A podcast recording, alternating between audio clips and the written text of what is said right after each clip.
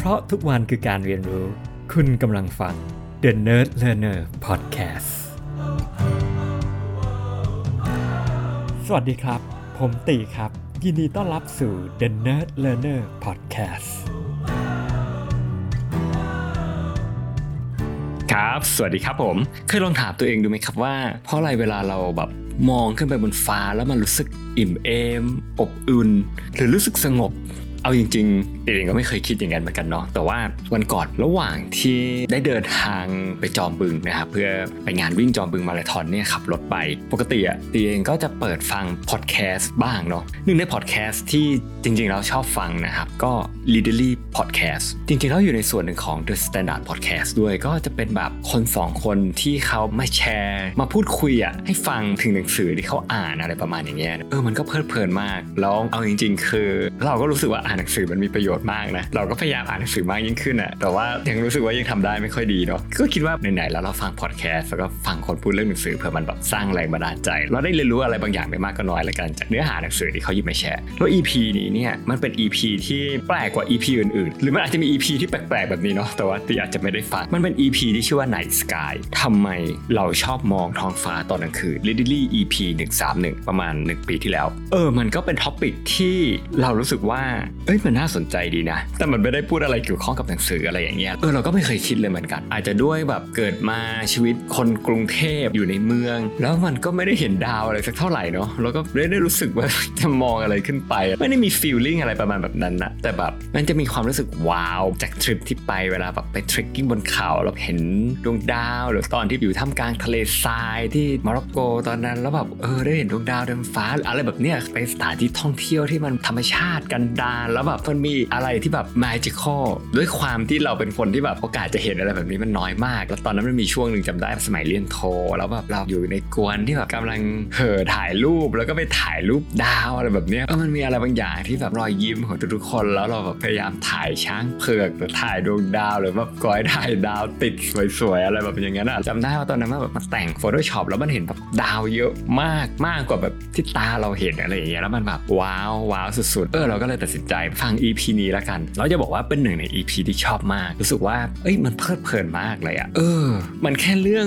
ดูดาวอะมันจะแบบคุยกันได้ชั่วโมงหนึ่งกันเลยหรือ แล้วมันก็อย่างนั้นจริง ๆ แล้วก็เป็น EP ที่ฟังจนจบด้วย เรารู้สึกว่าเคลิ้มจนคืนนั้นอะต้องไปดูดาวปะไปดูดาวกันท่ามกลาง PM 2.5อะตอนนั้นก็แบบเป็นคืนที่ไปพักที่สวนผึ้งพอดี แล้วก็คิดว่าก็พยายามแบบมองหาดาวอะไรประมาณอย่างนั้นอะเออมันมันแบบมันได้เห็นมุมมองหลากหลาย เขาพูดในมิติหลากหลายมากที่แบบมันจะว่าเวอร์ก็เวอร์นะในมิติที่เราไม่คิดแบบจินตนาการดิทุกคนมองขึ้นไปบนฟ้าเหมือนกันอะไรอย่างเงี้ยแล้วมันเป็นอะไรที่เชื่อมโยงกับเฮ้ยคนที่พันปีที่แล้วที่เขาเกิดมาก็มองขึ้นไปบนฟ้าอะไรอย่างเงี้ยหรือคนในอนาคตก็มองขึ้นไปบนฟ้าเพราะฉะนั้นมันมีความ connectedness ของคนทุกๆคนของจักรวาลของแบบอดีตปัจจุบันอนาคต อะไรประมาณอย่างเงี้ยมันแบบว่า โอ้ว้าวอืมอืมอะไรอย่างเงี้ยไปเรื่อยอะก็จะไปพูดเรื่องหนังสือ พูดเรื่องแวนโก้พูดเรื่องโอ้สาารพัดเรื่องราว พูดเรื่องเพลงที่แบบมีบทเกี่ยวข้องกับการมองขึ้นไปบนท้องฟ้าพูดถึงหนังสือ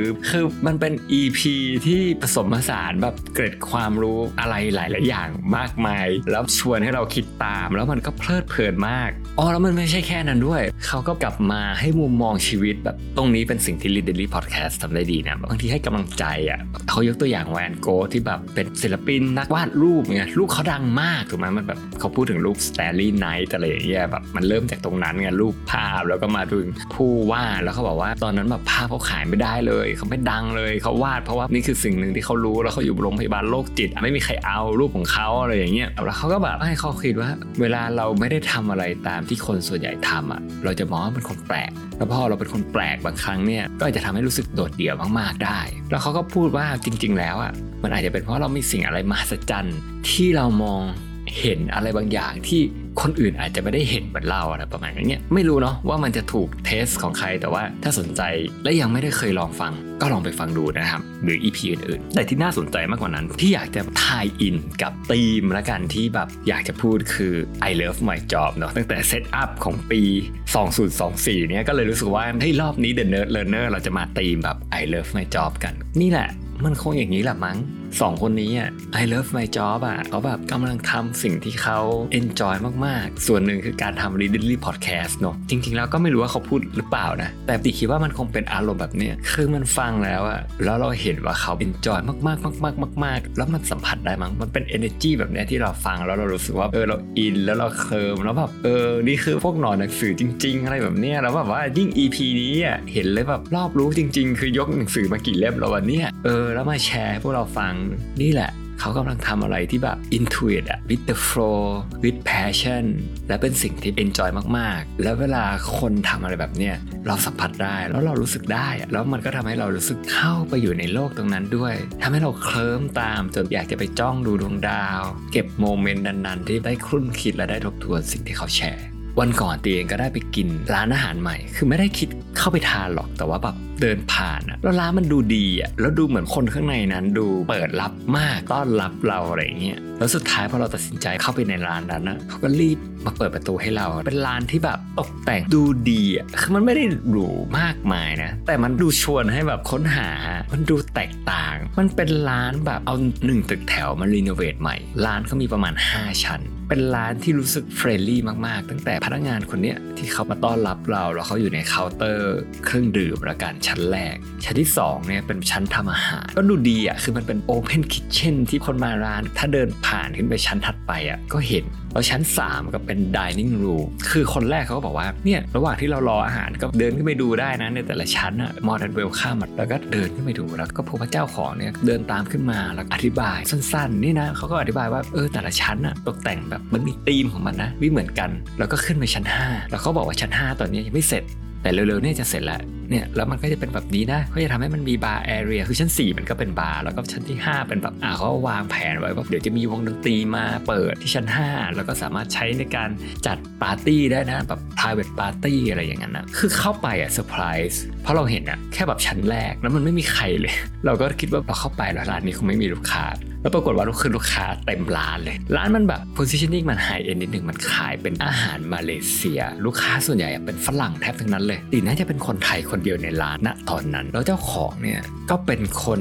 อินโดนีเซียกับคนมาเลเซีย ที่เขามาเปิดร้านอาหารนี้อะแล้วก็เพิ่งเปิดได้ประมาณแบบ2อสามอาทิตย์นี่มั้งถ้ามีอะไรธุรกิจร้านอาหารเป็นธุรกิจที่แบบคนชอบมาเปิดเยอะมาก เราก็เจ๋งเยอะมากอยู่ได้ไม่นาน ก็คิดอยู่ในใจว่าจะอยู่ได้นานแค่ไหน แต่รู้สึกว่าลงทุนในการตกแต่งเยอะแยะมากมาย แต่ว่าเขาก็มีกิมมิคของเขาแหละมันมีแบบ differentiation เนาะอาหารมาเลเซียนอะไรแบบเนี้ยคงวาง high end positioning มีค็อกเทลมี wine list มีบาร์หลากหลายอะไรเงี้ยเขาไม่ได้วางตัวเองแค่ร้านอาหาร แล้วมันก็ทำให้ติคิดเหมือนกัน ระหว่างที่ได้คุยกับเจ้าของที่ก็ถามเขาว่า เออ อะไรที่ทำให้คุณอยู่ดีๆมาเปิดร้าน เขาก็บอกว่าเป็นเพราะว่า partner แล้วติก็ถามเขาอีกว่าแล้วก่อนหน้านี้ทำอะไรหรอเขาบอกว่า partner เขาอะทำอยู่สาย banking แล้วก็รู้สึกอยากมาทำร้านอาหาร เขาก็เลยมาช่วยทำด้วยอะไรเงี้ยแล้วเขาก็ทำด้าน non profit organization มันคงเป็นอย่างนี้มั้ง คงมาทำเพราะว่ามันมีใจรักระดับหนึ่งอะดูจากการตกแต่งพิถีพิถัน ความใส่ใจ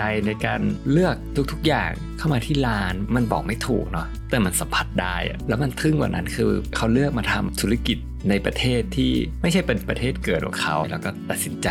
ทำที่นี่ลงทุนที่นี่มันคงต้องชอบระดับหนึ่งอนะทำกลางปัญหาเยอะแยะมากมายเนาะก็เลยรู้สึกว่า very inspiring story แล้วหลังจากที่ไปวิ่งจอมบึงมาราธอนมา ก็รู้สึกอย่างนั้นเหมือนกันนะ ก็เป็นอีกงานหนึ่งที่ยังไม่ได้เคยไป ก็รู้สึกแบบมีแต่คนบอกว่างานมันดีมาก แต่อาจจะแผ่วๆไปในช่วงปีๆที่ผ่านมาเนาะไม่รู้ว่าเขารับคนเยอะเกินไปหรืออะไรก็แล้วแต่มันก็เลยเหมือนจองได้ง่ายขึ้น แต่ก็ต้องบอกว่าเป็นงานที่จัดได้ดีนะแล้วโชคดีรู้สึกว่าไปช่วงที่อากาศดีมากวิ่งชิลมากแล้วแบบโอเคมากๆอะแต่ว่ามันเป็นงานที่มันคงใช้ใจพอสมควรอะเพราะว่ามาจากแบบชาวบ้านด้วยอะไรด้วยเนาะ37ปีอะไรอย่างเงี้ยมันก็แบบก็ยังมีกลิ่นอายของความดิบๆของงานใช่มันแบบไม่ได้วางตัวเองเป็นงานมืออาชีพเหมือนบางแสน21ต้องแบบเป็นเวอร์คลาสอิลีทได้เหรียญทองหรืออะไรแบบเนี้ยแต่ว่ามันมีความรู้สึกที่เออเขาคงแบบตั้งใจทำอะไรกันแบบเนี้ยมันเป็นความร่วมมือร่วมใจกันของของชุมชนของอะไรหลาย ๆ อย่างที่เขาตั้งใจที่จะทำประสบการณ์ตัวนี้ออกมาให้ดีอะไรอย่างเงี้ยมันก็สัมผัสได้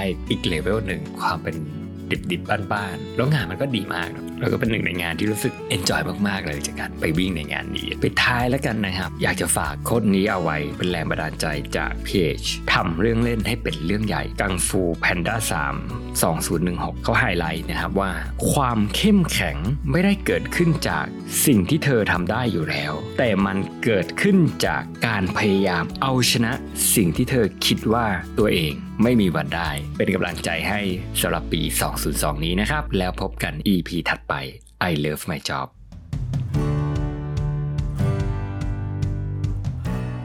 เพราะทุกวันคือการเรียนรู้ คุณกำลังฟัง The Nerd Learner Podcast